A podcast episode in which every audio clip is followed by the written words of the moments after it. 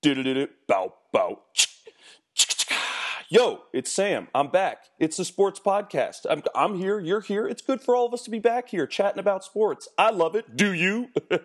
so, I've been talking a lot about football the last couple of podcasts, as many of you people have been listening. I'm going to change it up a little bit. My other sport that I have a deep passion and love for is the NBA. It's basketball. It's fast paced. It's fantastic. I'm a beautiful, longtime fan of basketball. And with football coming to a close, as much as I get excited and driven about the football season, it comes to a close and it's over and then it's gone for months. But basketball will be here and it will be here to stay. And basketball, unlike football, is a free flowing, fast moving game that goes on in a way kind of forever, just like baseball and hockey.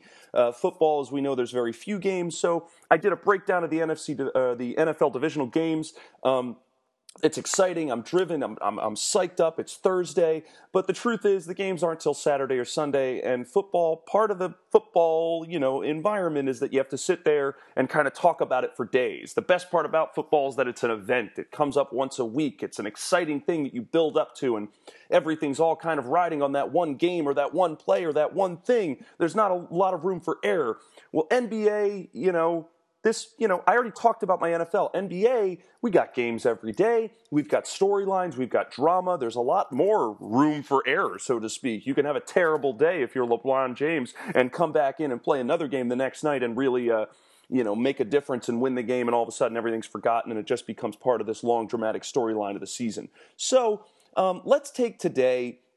There's, of course, I love my Philadelphia 76ers. They have become uh, a pariah in the league. They are definitely an embarrassment. They're the product of tanking. Uh, many owners in the league have you know been aggravated and frustrated by how they've been handling the season in the last couple of seasons. Me as a Sixers fan, uh, I went from believing and having faith to being irate and just disple- displeased with the status of the team. Uh, I'm I'm ex- I'm excited about the hiring of Jerry Colangelo. I feel good that they're actually you know reaching up and saying, "Hey, listen, we, Houston, we have a problem. We need some help here."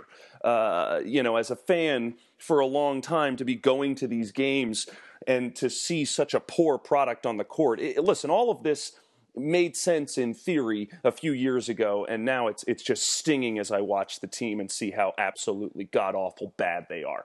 Uh, but before we dig into the Sixers and, and really what's going on with them, I want to take a real opportunity on a, on another show to focus on the Sixers. I want to give an overview of the league right now, just to give anybody who's been loosely watching NBA, whether you're an avid fan or completely on the exterior, if you have any interest at all, or um, you care about basketball, maybe you only get in in the playoffs, maybe you like to just tune in here and there, maybe you have one team who occasionally you'll go to the game with uh, and see. Uh, let's just give you a picture of what's going on. Because truthfully, myself, I just have a picture of what's going on. I've been watching a few games here and there. I know a few storylines that are going on here and there. I'm not Zach Lowe. I'm not Brian Windhorst. I'm not a professional who's in the locker rooms making interviews and talking to these guys. I'm just a a fan who will become even more energized once football season ends. So, a uh, couple of storylines to tell with this um, basketball season. Uh, the most notable ones are the ones that everybody knows about. Number one being the Golden State Warriors. They started off the season when, uh, breaking the record for um, the most wins to open a season. Uh, it was pretty exciting. Um, currently, the Warriors are still at the top of the league with a record of on Thursday. Today, they are 36 and three. Oh, they lost a game. Oh my God! They must have lost the game last night. Here, I'm going to go check the scores right now. Let me check the scores. Here, I'm, I'm I'm the professional talking about basketball. I don't even know if the Warriors won last night. Yeah, I have a. Nope, nope. They dropped a game to the Denver Nuggets by two points. Stephen Curry had 38 points, nine assists, five rebounds, but wasn't enough. Who were they missing? Let's look at the game. What happened? What happened? Did you watch the Denver Golden State game last night? I didn't. Um, who went through here? Oh yeah. No, looks like they just finally lost a game. You can't win every single one of these games, and they lost Danilo Gallinari. Big game for Gallinari. You know, it looks like Gary Harris. I say I don't even know who Gary Harris is for Denver, but he played 29 minutes and had 19 points. Will Barton, he's a guy that uh, I think has been really turning heads in Denver as well. Uh, anyway, back to Golden State. Golden State uh, has been taking the league by storm. I think last year, when everybody saw them come out, it was very exciting to see how brilliant they played and to see Stephen Curry win the MVP. I mean, they were a juggernaut last year that kind of came out guns blazing. And I think we were expecting a good team. I don't think we were expecting one of the greatest teams in the history of basketball. And that's what we got last year with the Golden State Warriors. And their encore this year is not disappointing whatsoever. They are coming out Stephen Curry, Klay Thompson, and Draymond Green. Eh, for those of you who are not fully locked into what the Warriors have been doing, I think you need to understand Draymond Green. And now that I speak about Draymond Green, he didn't play last night. That would be a big reason why the Golden State Warriors didn't win their game. Draymond Green is this sneaky 3 4 power forward who can shoot the ball, who can play defense. He's he's kind of an everything. And many of these specialist commentators are talking a lot now about how the future of the game is changing. They're moving into a world of power forwards and fours. You know, they're, they're like for those of you who don't know, the point guard's the one, shooting guard's the two, small forwards the three, power forwards the four, and the center's the five. Okay, so the fives, the centers, the huge Shaquille O'Neals, the Hakeem Olajuwons, the Kareem Abdul-Jabbars, these eight feet tall big guys who just sit down in the post and bang against guys, you know, post up, back down, get offensive rebounds, uh, uh, uh, smash the glasses. These guys are becoming, I don't want to say obsolete, but they're slowly moving away from the forefront of how the NBA is being played. They're moving more into an era of Dirk Nowitzki's, uh, seven Kristaps Porzingis's, these seven feet tall, large guys who can move and who can shoot the ball and are able to also get back on defense. They're starting to see now. I read an article recently, I think it was Zach Lowe, who was commenting about how the offensive rebounding is not being stressed that much. They're stressing more on transition defense. If you force the other team that's going back down the court to get uh, to really fight and not get those transition buckets, all of a sudden you slow the game down a little bit more and you get better defensively, and you're not too worried about actually trying to crash the glass and get the offensive rebound. Um, so you're seeing this kind of new NBA blossom with the Warriors. The Warriors are almost a step ahead of everybody else. Um, they still have a big five. They still have a center in Andrew Bogut. However, what you noticed in last year's playoffs when they won the championship, and even this year, you're seeing Bogut become a specific player. He's a sub in at certain times when you need him against certain matchups. He's matchup uh, dependent. And when the matchup isn't there, they'll sit him and they'll go to small ball. Uh, so Golden State has really been blowing everybody away with their game play. Uh, like I said, have, this season has not disappointed whatsoever. Um, they're exciting to watch. They're a show every single night. And at this point, I think everyone is feeling like they are geared up to win again, to go right back to the finals and to take this all over again. That's how well they're playing right now. They've got the youth, they've got the players, they've got the contracts. I mean, they're in the best position right now to take it all. One of the things we have to bring up, though, is like the Golden State Warriors, there's one other team in the Western Conference that is also thoroughly standing out and playing one of the best seasons that they've ever had, ever. And it is the timeless timeless San Antonio Spurs. In this Tim Duncan era, which has roughly spanned 15 to 20 years, they've managed to be one of the best teams to ever grace the court ever. San Antonio is 34 and 6 right now, and as good as the Golden State Warriors have been, as amazing and as, as flashy as they've been, as much as they've been in the news, the San Antonio Spurs in their typical quiet manner, have just been dominating. They've been playing just as well. They play a very different kind of basketball. They play the Gregg Popovich half court basketball where they press. They've got uh, Kawhi Leonard and Lamarcus Aldridge are now playing like a, a force to be reckoned with. The Tim Duncans, the Tony Parkers, all of these pieces are still there, but they are slowly passing the torch to the Kawhi Leonard and now the Lamarcus Aldridge, and the Spurs just haven't missed a beat. I want to sit here right now and look five, ten years ahead and shed a single tear for the day when Popovich and Duncan and Ginobili and Parker and all these guys are not on the Spurs because I'm going to look back and I'm going to say, wow, that was some of the greatest team basketball we have ever seen, and it may never come again. But right now, we get to see it. So anytime the Warriors and the Spurs are on TV, take a look and you will see how basketball should be played in the modern era. Now, we've discussed these two teams. Let's keep going down um, the Western Conference a little bit. Let's keep ripping apart the Western Conference, and I'd like to go division by division. So the Golden State Warriors are, are certainly uh, the tops of their division. The only other team in their division that really is holding a candle to them is the Clippers. The Clippers have had some ups and downs themselves. They've signed some players that have worked out and haven't worked out. Josh Smith and Lance Stephenson, two relatively big name players. These are guys who are or names, household names. Lance Stephenson is trying to recapture the greatness he had with the Pacers uh, from two and two, three years ago, and forget that atrocious season he had with the Bobcats last year. Um, but what you're seeing is these other players are coming in. The Cole Aldridges are coming in, and you know these these additional guys who are now getting minutes on the Clippers are producing. Um, Paul Pierce is playing uh, great minutes, and as always, J.J. Redick, Jamal Crawford.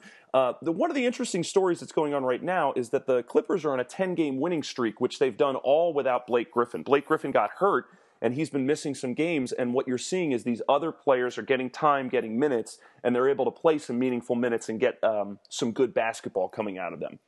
However, Clippers have still not gotten past the second round of the playoffs. It's hard to forget that the Clippers had a a collapse for the ages last year when they lost in the playoffs to the Houston Rockets after being up three games to one. But Clippers have been amazing. They've got Chris Paul. They've got Chris Paul. All of these great DeAndre Jordan. All of these great pieces are still there. They're still in the mix and they're still dangerous. However, the Warriors and the Clippers are really the only teams in that division that are even looking at the playoffs or scaring anybody. Sacramento Kings are 15 and 23. They've got some excitement going on. I think they're a franchise that's just trying to they're trying to find themselves. Uh, Vivek, the new owner who's owned the team for a couple of years now, is trying to figure out what it means to I think find the you know the good you know lure good players and keep them there and try to make chemistry work because they've been trying to make the DeMarcus Cousins situation work with multiple different coaches and multiple different teams and it just hasn't worked and every every year they're trying again and again and again. They've got Rondo now who I think has been a decent fit for that team. He's leading the league in assists, which is what you want Rondo to do. That's I think his strong suit. Um, I haven't heard much about the George Karl DeMarcus Cousins rift, the coach of the team and the star of the team, but there's still turmoil there. However, there's been more optimism this season than I think there has the last couple of seasons. But still, I don't think Sacramento's making the playoffs. The Phoenix Suns, I just listened to a whole podcast with Brian Windhorst and uh, Zach Lowe discussing the problems that the Suns have. Um, trading away, you know, getting in the logjam of point guards there and then losing all of them, moving Goran Dragic, uh, moving Isaiah Thomas after you just picked him up. Brandon Knight not particularly working out very well there. Uh, Eric Bledsoe now being out indefinitely, and it's looking like he might have some chronic knee problems. Uh, they signed Tyson Chandler this year to big money, and Tyson Chandler this season all of a sudden looks over the hill. So Phoenix has quickly fallen apart. Uh, they got off the beginning of the season kind of well, but they're now 13 and 27. It's looking bad. Jeff Hornacek, the coach, has pretty much kind of lost the team. He's had a blow up with Markieff Morris. If any of you guys don't know about the Morris twins, uh, twin brothers who were both playing on the Phoenix Suns, Markieff and Marcus. They were both playing together. Not only are they twins and they're both decent players, but they're also kind of head cases. Um, they both got, I think they got into some type of criminal situation where they beat somebody up and they were getting charged with assault. Uh, they negotiated their contracts together so they could both be on the Phoenix Suns, only to then find out that the Phoenix Suns traded uh, Marcus to the Detroit Pistons. So now Markieff is still in Phoenix, and he's pissed off that his brother got traded. Uh, the situation has just become toxic. Uh, they fired. They didn't fire Jeff Hornacek, the head coach, but they fired two of his key assistants. Uh, I mean, it's a little ugly right now, and I think Phoenix is trying to figure out a way to just get through the season. Not to mention the owner made some embarrassing comments recently that are you know, everything about Phoenix is a bit of a mess this year. And needless to say, I don't think they're making the playoffs. The Los Angeles Lakers, it's been the Kobe farewell tour. The team is bad. They're 9 and 31. They're not going anywhere. I saw the game in Philadelphia. I went there with my dad uh, in Philadelphia against the Lakers. It was the first game after Kobe announced the retirement. It was a beautiful farewell tour. But my Sixers, who are terrible, god awful terrible, these guys are bad. These guys are bad, I'm telling you they beat the Los Angeles Lakers that night, and they beat the Lakers when they were when uh, the Sixers were losing by about ten points going into the half. So it gives you a sense about the problems that the Lakers have. Um, from a PR perspective, it's a farewell to Kobe. Um, that's I don't think Byron Scott is doing a particularly good job coaching the team. I don't know why they've been fielding these veteran players. Like they've got Metta World Peace on the floor, they've got Lou Williams on the floor, they've got Brandon Bass. These are great players. However, a lot of the commentary now is why aren't you giving the D'Angelo Russell, the Julius Randle, the younger guys minutes on the court to get uh, you know to get their feet wet and to start growing up? Why are you spending all of this time? um, you know, trying to s- convince yourselves that maybe this is a playoff team. And I listened to this podcast today, and Windhorst and, and Lowe made a very, very good point. They really talked about how the beginning of the season, there felt like there was a real chance that this team could make the playoffs. And it was only really, and once Kobe kind of took digested the fact that he wasn't going to make the playoffs and that he's bad and his career's over and this is really his farewell he made that, you know, he posted that poem. Does anybody read that poem? I mean, my God, Kobe must be a real eccentric if that's what he's, if that's how he's announcing his retirement. Just get on a press conference stage with a microphone and be like, ah, it's done. Everybody get your tickets. I'm coming to town. It's going to be over. But he didn't do that. He read a poem about, you know, I, I can't give it my all anymore and blah, blah, blah, blah, blah. So now it's just become the farewell tour. It's really a send off to Kobe. It's beautiful, but the Lakers aren't going to make any noise this year, and I'm hoping that they're not too bad because if their pick, uh, they get there's a pick that I believe the Sixers get. I think it's top three protected, so if the Lakers get picks one through three, they keep it. But uh, if it's outside the top three, the Sixers get it. I'm not really sure where the protection is now, but you know it does sort of behoove the Sixers if the Lakers are bad but not too bad. Um, so that gives you a sense of that division. Let's look at uh, the Spurs division then, because the Spurs division is is still fairly competitive. The Spurs are ahead at 34 and six. The Dallas Mavericks are the team that's the closest to them. They're 22 and 18. The Mavericks are um, 12 games behind the Spurs, so I don't know if they're right up on them, but then you've got the Memphis Grizzlies at 21 and 19 and the Houston Rockets at 21 and 19. So the, the Mavericks, the Grizzlies, and the Rockets are all kind of mired in it at, at around 500 right now. The Rockets, the storyline with them is they fired Kevin McHale very early in the season after going to the Western Conference Finals last year. So they get rid of Kevin McHale. JB Bickerstaff kind of turns the team around. Uh, there's clearly been some issues, I think, with James Harden. Uh, uh, his ability to kind of get the team to play strong on defense, they've got some problems going on. And Dwight Howard, I think, is is aging, and, and that's part of what you're seeing. Uh, the Mavericks, um, I know they have Wesley Matthews. I know Dirk, his minutes are being managed by Rick Carlisle. Um, I know that Chandler Parsons is now coming back and starting to play some more meaningful minutes. Uh, they brought in Zaza, Zaza Pachulia, the big white guy, to kind of fill in that role for DeAndre Hopkins after he jilted them in the offseason. And Zaza has played good minutes in some regards. He's almost been playing the same type of contributing minutes as DeAndre Hopkins would have for a lot cheaper money.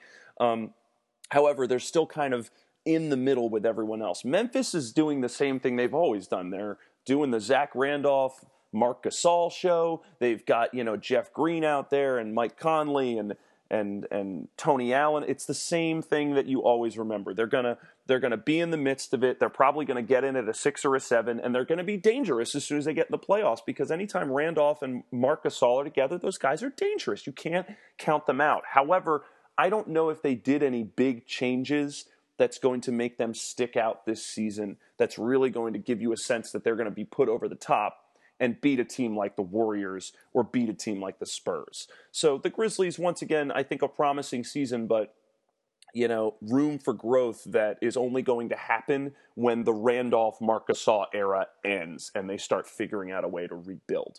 Um, the other team in the division is the New Orleans Pelicans. This is an interesting story here because they squeaked in as the eight seed last year in the playoffs and they made some noise. They did make some noise against the Warriors. They did lose. However, Anthony Davis is a fantastic basketball player and he's being touted as one of the next MVP candidates. This guy is fantastic. He's a carry your whole team. He's a Tim Duncan. He's an everything. He's a big man. He's got all of these skills.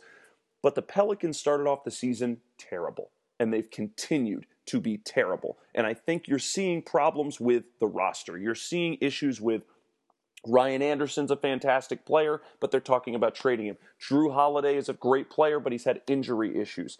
Um, who the hell else do you have on the Pelicans to talk about? Uh, Omer Asik, another big guy who's kind of coming in and, and playing minutes, but it, it slows your team down. When you put Asik, this big seven footer, in with Anthony Davis, you know, you're kind of clogging the lane. You're slowing this team down. And so they've had problems all year. They're 12 and 26. It's been a disappointing season. I don't think they're going to turn it around.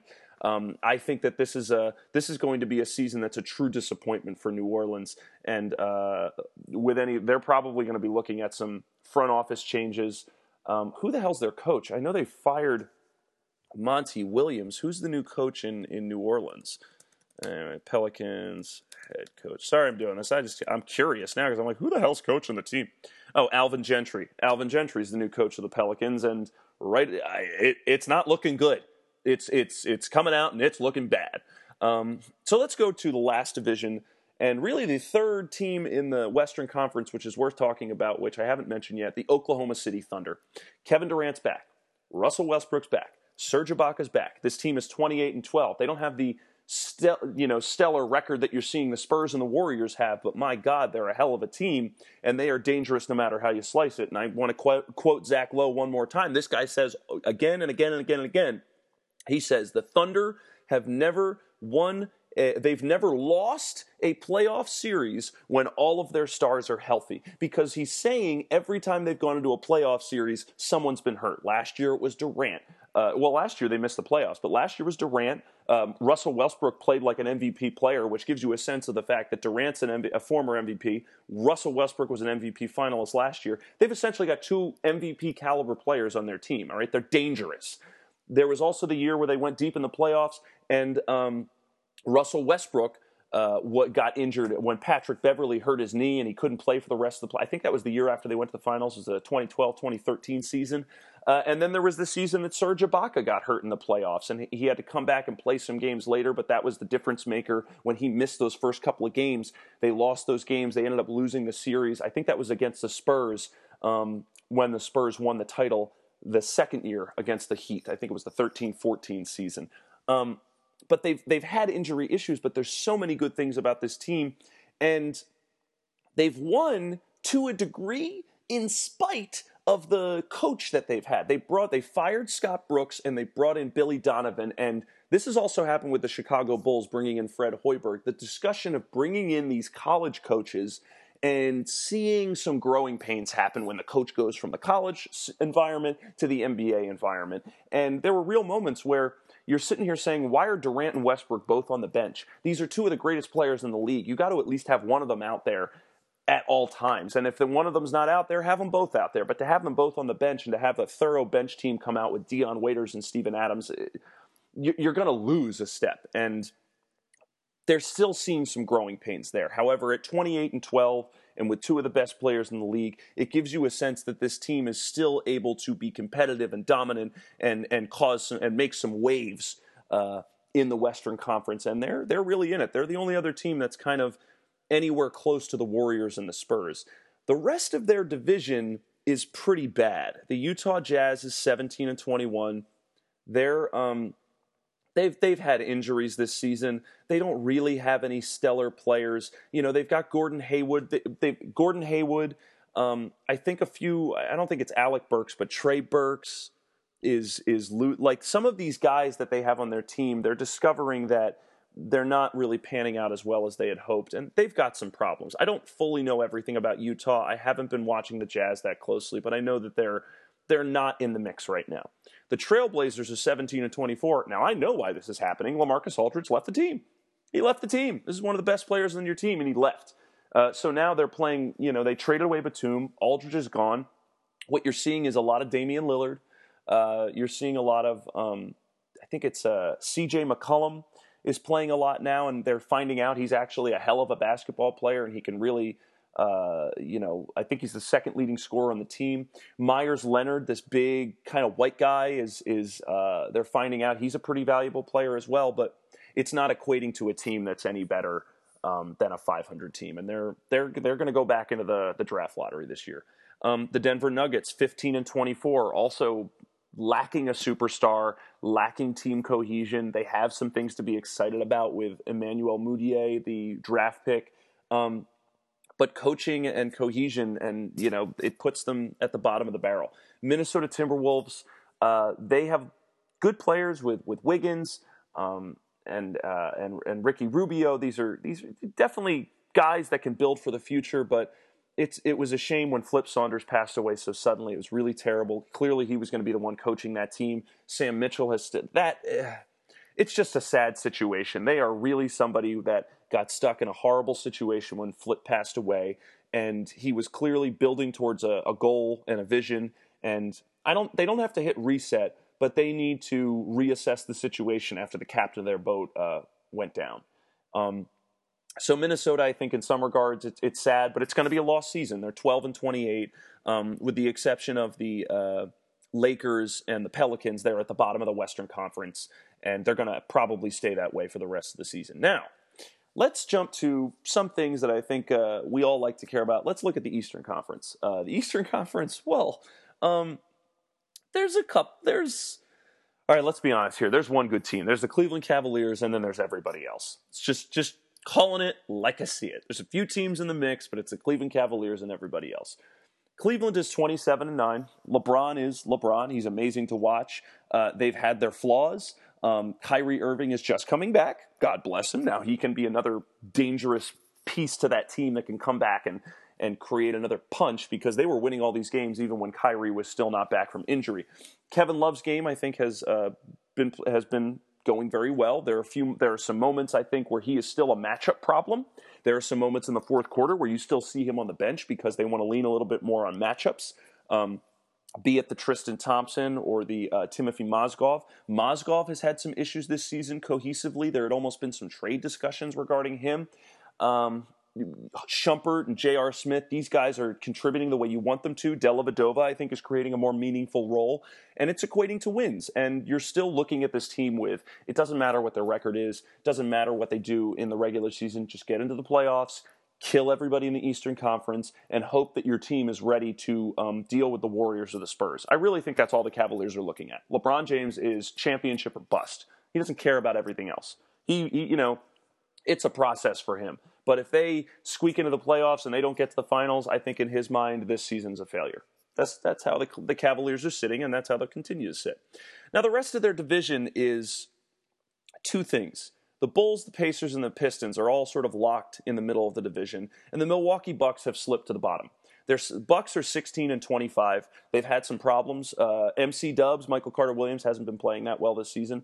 Um, Jason Kidd's magic coaching is starting to lose its luster. Um, Khris Middleton, I think, has been playing meaningful minutes. I've got to look more at that team. I don't know what's wrong with them. I don't know why they're losing. I don't know what the problem has been. Uh, the Bulls, who are 22 and 15, have been on a bit of a win streak, but they have been an up and down team this season. Joakim Noah going to the bench, um, Fred Hoiberg coming in and making some, I think, some skeptical, some skeptical coaching decisions. Um, g- guys on the team starting to really sort of question his leadership as the new coach. Um, Derrick Rose slowly showing the public that he's never going to be the player he ever was again. Um, and he uh, and he and Jimmy Butler, in some little way, sort of vying for leadership of the team. I, I think I think Jimmy Butler wants to be the man now because he's kind of a better player than Derrick Rose is now. Derrick Rose is just a shame. He's never really going to be the player he ever was again. Um, Pau Gasol is like the Lazarus man. He's like come back from the dead. Uh, Pau Gasol just comes back out on the court and he's still playing the way he was. Those last couple of seasons with the Lakers almost feel like they were doing him a disservice with the way they used him because he still got game. Um, and uh, you know, there's there's a lot of players to be excited about in this team, but there is a chemistry that you're missing with them. Uh, and I did watch, I think, uh, NBA tonight the other night with um, Chauncey Billups and Jalen Rose. They were mentioning how this Bulls team, uh, during some of their losses, they were letting up 113 points a game. And how much of a contrast that is from last season and previous seasons when Tom Thibodeau was coaching them. And Tom Thibodeau was a defensive mastermind. This man was all about defense. If you didn't get back on defense, it was a serious problem. And the Bulls were a physical team. You had to fight for every single basket. So to see them giving up 113 points a game really gives you a sense of the shift that has happened with the new coach and how they're moving forward in that uh, sense. The Pacers are right behind them. They're 22 and 17. They're only one game behind the Bulls. Pacers are coming back. Last year was a lost season when Paul George went down. Paul George is back, playing fantastic basketball. Um, they still got they got rid of Roy Hibbert. They still have George Hill. Um, you know, this is a team that's exciting. Uh, they've got players around them uh, that you know I think fairly fit in with their scheme. Frank Vogel's still a hell of a coach. Uh, Lavoy Allen's still on that team. I like Lavoy Allen. He's a he's a Philly guy, a Temple guy.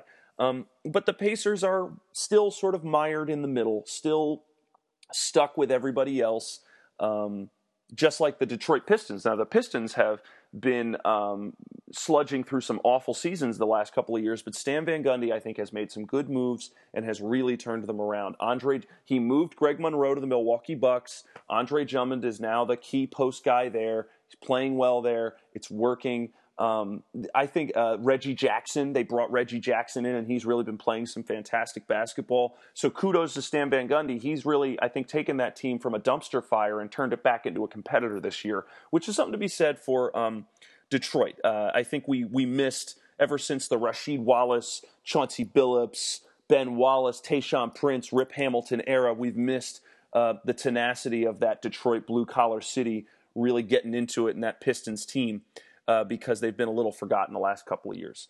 Um, now, I want to leave my Atlantic Division for the last because I love my Atlantic Division, even though they're terrible. Uh, let's focus on the Southeast. Right now, the Atlanta Hawks, I believe last year was their first, was it their first 60 win season? Did they win 60 games last year? They may have.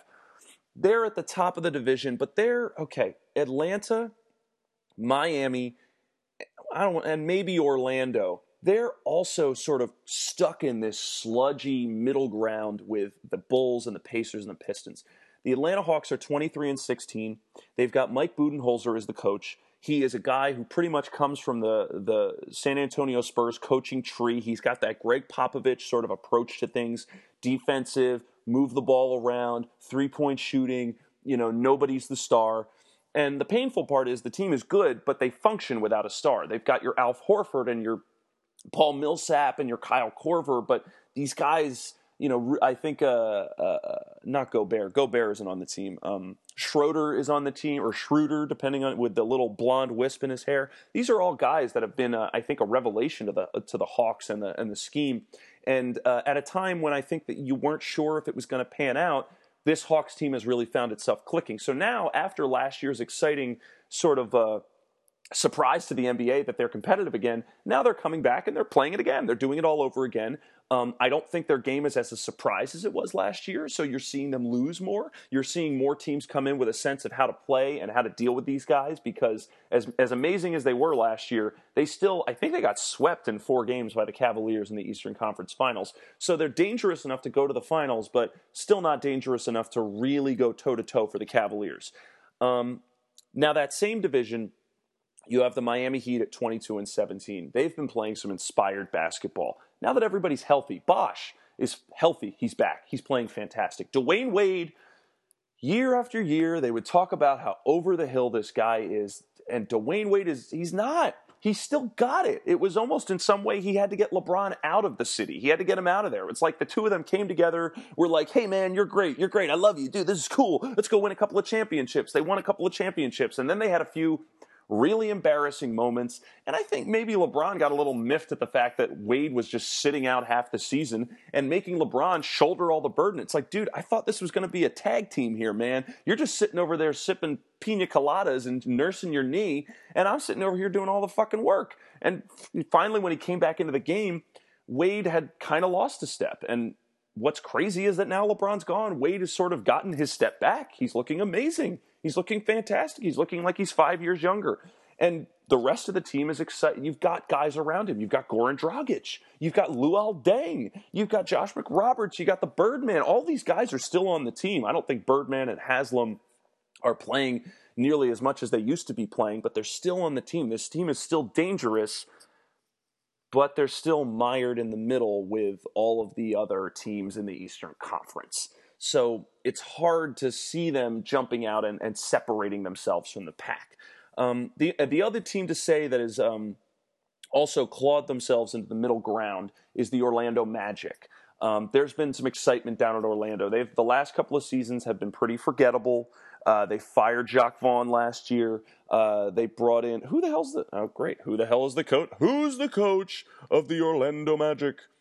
Who's coach? I know that they've got uh, Tobias Harris and uh, uh, Victor Oladipo and Elfrid Payton. Oh, Scott Skiles is the coach of the Magic. That would definitely give me a sense as to why they're playing better. Scott Skiles, I think, is a pretty pretty good coach. He's also a hard ass. This guy gets on his people. If you're not playing well, he's going to make you. He's going to let you know it, and he's going to make sure that you turn it around quickly, or you're going to be on the bench. Um, so this Magic team is something to. I got to look more into the Magic team. This is like the Bucks. I don't know, or the Jazz. I don't really know what the hell's going on with that team right now. I know that uh, um, Tobias. I know that Oladipo and Elfrid Payton are good players who are probably creating some noise down there. I'd like to see. Um, who probably Tobias Harris as well, but I'd like to see who else is really making noise in Orlando. Uh, then you have the Wizards and the Hornets. Now the Hornets actually, I think, had turned around. In the start of the season, they were looking pretty dangerous. Um, however, they're they're dealing with injuries. I think Michael Kidd Michael Kidd Gilchrist is missing the season, but I, or at least a chunk of the season. Uh, I don't know how much they've missed him. Kemba Walker, I think, has been somebody who's been struggling to fit with the team this year. Um, I don't really know who's sticking out with that team. I think Al Jefferson is is being. I think they're winning in spite of Jefferson. I've got to investigate a little bit more with this team. They're 18 and 20. They were hot earlier in the year, but they're cooling off right now, um, which could put them in the same question with the Wizards. The Wizards are 18 and 19, and they've they've been struggling all season. I don't th- think that they um, have been good at all. They've been under 500 for most of the season.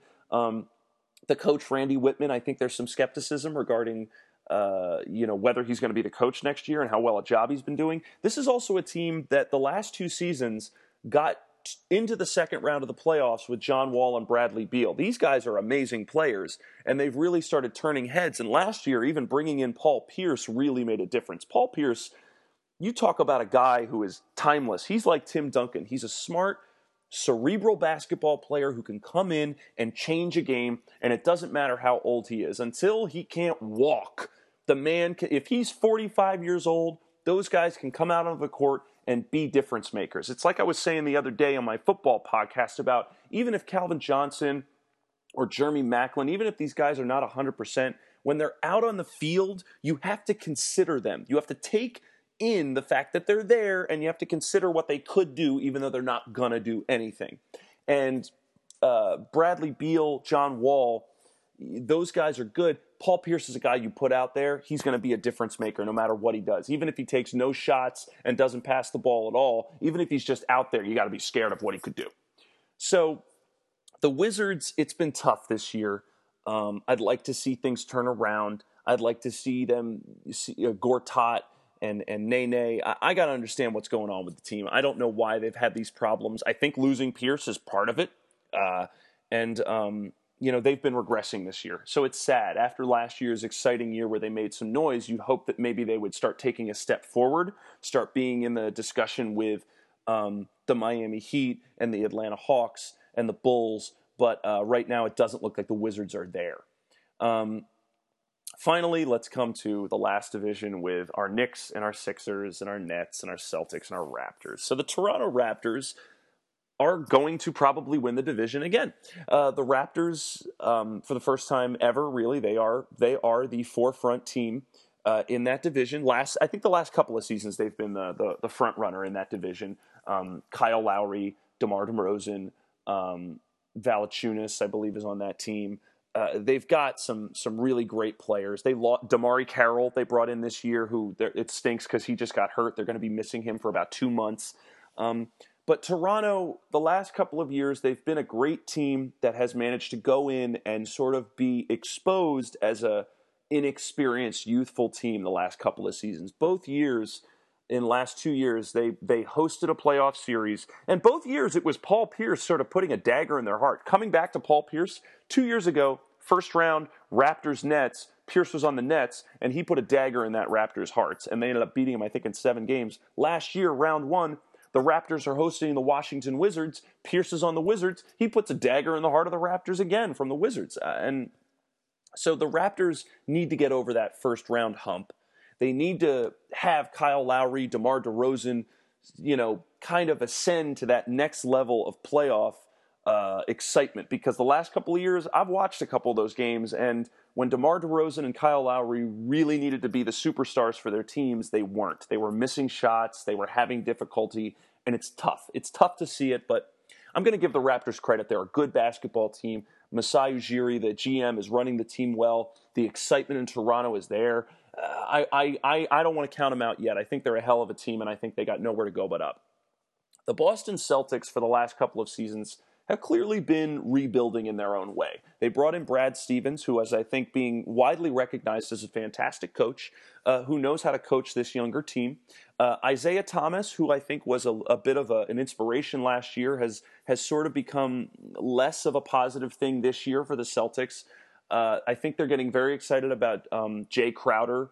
Is, is playing fantastic ball for them. I think they liked have, like having David Lee in there and Evan Turner and uh, Avery Bradley. Like they've got a team. They're 20 and 19. They're also sort of stuck in the middle with all these other teams like the Pacers and the Bulls and the Pistons. But I don't know if the Celtics have the same kind of teeth that those teams have. If you put the Celtics and the Bulls in a round one playoff series or the Celtics and the Pacers in a round one playoff series, I don't think the Celtics are going to come out on top yet. I just don't think they have all the pieces um, Kelly Olynyk. Th- these are great young guys, and every year they take a step forward. Um, but I, I don't know if that year is. I don't know if uh, if this year is that year. Now here we go. The New York Knickerbockers. My uh, New York Knicks, twenty and twenty one. Um, the revelation this year, as we all know, has been Kristaps Porzingis, the guy that Melo was saying, "Ah, I don't want this guy. Nobody knew who the hell he was. Is he somebody that's going to stay in Europe and play for an extra year? Is is he going to be ready right now? Does he need a few more?" De-? Okay, we can all say Phil Jackson definitely had a clue what the hell he was doing because Kristaps has come in and he's been, oh my god, a breath of fresh air. He's good. He's seven feet tall. He can shoot the ball. He can play defense. He is he's everything. He's the full package. Melo better shut the fuck up, get back in the corner, and start shooting threes again. You know what I'm saying? Because Melo should be like, uh, he should be buying Phil Jackson a drink if you're asking me. Because Porzingis is making them good again. Melo is still trying to be Melo before his career goes completely down the toilet. Uh, he's been playing good ball, but it's it's uh, he's he's still. Are they going to get in the playoffs? You know, you got to get this team to the playoffs, and and how long, how much, how many more seasons does Melo have in the tank where he can be a, a true fellow superstar to Kristaps on this Knicks team. Uh, so uh, I need I need to watch a little bit more of the Knicks. Need to see who else is uh, is really making noise on that Knicks team. I know they brought in a lot of guys. I think I was seeing a lot of uh, a lot of Derrick Williams, um, Langston Galloway. Uh, you know these are these these are guys that you know you, you give give what's uh, give Phil Jackson some credit. He's he's putting a team in around um, Melo and, and Porzingis to try to, uh, you know, really create some tenacity with that Knicks, and also to create some excitement around the Knicks for the first time in a very long time. Uh, the Knicks have been pretty darn bad up in, uh, with the exception of a, a, couple seasons ago. And they, um, you know, now they're they're making noise again. Ah, here we go. That's right. They brought in Arron Afflalo. They still have Jose Calderon. They got Robin Lopez. You know, these are guys that are creating some something to feel optimistic about in New York.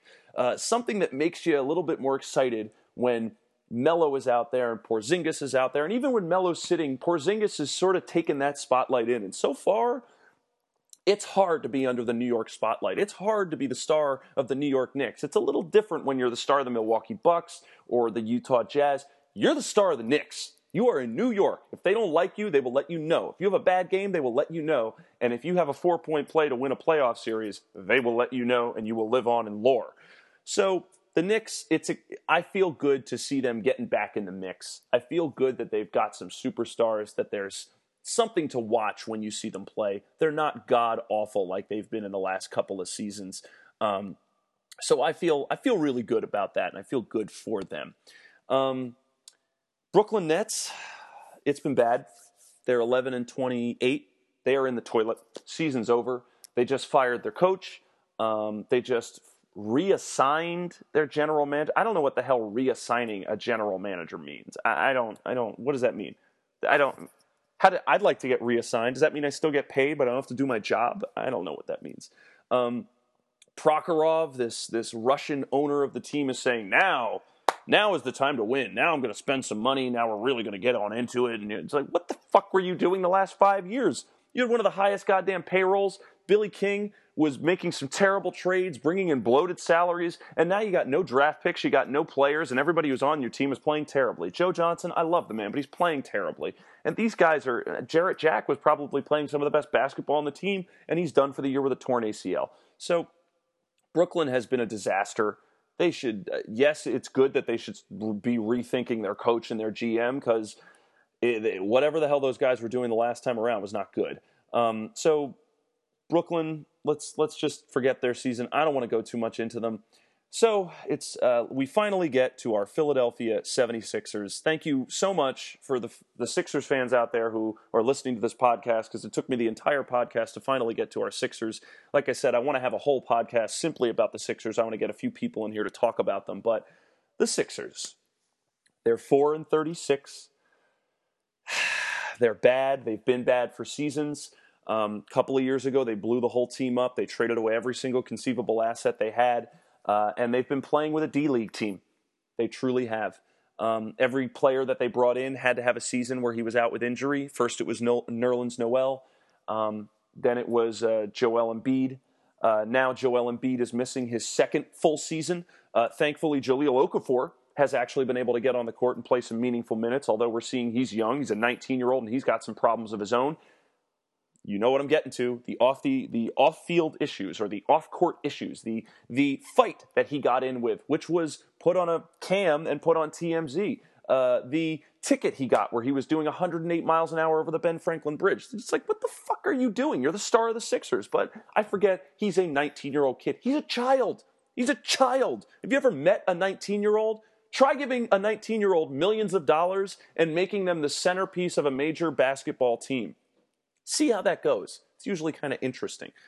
So the Sixers have got some rough days ahead. Um, not much to be speaking of for the team. However, the positivity that I want to highlight um, that has really come out within the last month or two has been the hiring of Jerry Colangelo, the longtime NBA executive. Uh, this guy is an OG, an original gangsta when it comes to the NBA. All right, he's been around the NBA for decades. He's been involved with many teams. He's been involved with Team USA. If anybody knows how the hell to run a basketball franchise, Jerry Colangelo knows a thing or two.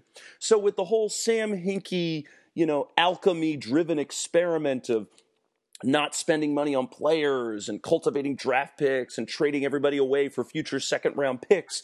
Colangelo's at least in here to say, all right, God damn it, we need to bring in some people to at least make this a reputable team so our fans aren't embarrassed anymore. Because I think when Josh Harris, the owner of this team, really started to see the fan base revolting on him, which is what was happening, you started to see attendance drop. You started to see them be the laughing stock in the media. And you started to see the owners and the commissioner really look at the team saying, hey, you're embarrassing us. You're making us all look like fools right now. You can't just tank. You're you're disgracing the integrity of the league at this point. And I think after a couple of years, Josh Harris started to say, you know what? I, I think they might be right. Let's bring in Jerry Colangelo. Right away, Colangelo traded two future second round picks, which are essentially the like you know they're like the the the the the blue the chips that Sam Hinkie has just been accumulating the last couple of years takes two future second round picks, and he trades them to the Pelicans to get Ish Smith back, who was a point guard that the Sixers had last year and let walk out the door because he was, you know, he was an okay point guard. He's a backup, but you know, we didn't really want to we didn't want to pay anybody or keep anybody, so we were just letting everybody walk away. He went and got Ish Smith because what was clear immediately when Colangelo walked in the door with the Sixers is that they had no point guard play all the point guards were playing terribly. They they weren't able to get the ball to these fantastic big men that they drafted. They drafted Noel and Okafor, and they couldn't even get them the friggin' ball. So they, he finally went out and at least got a, a point guard who knows his ass from a hole in the ground. He came out here and immediately the game, the Sixers win three games. I think they they're you know they, they didn't win three consecutive games, but they won three games after winning one game in the first 30 games. So it was a clear and apparent problem that the GM came in and said, Jesus Christ, just go get a fucking player who's decent enough to at least pass the ball to your big men.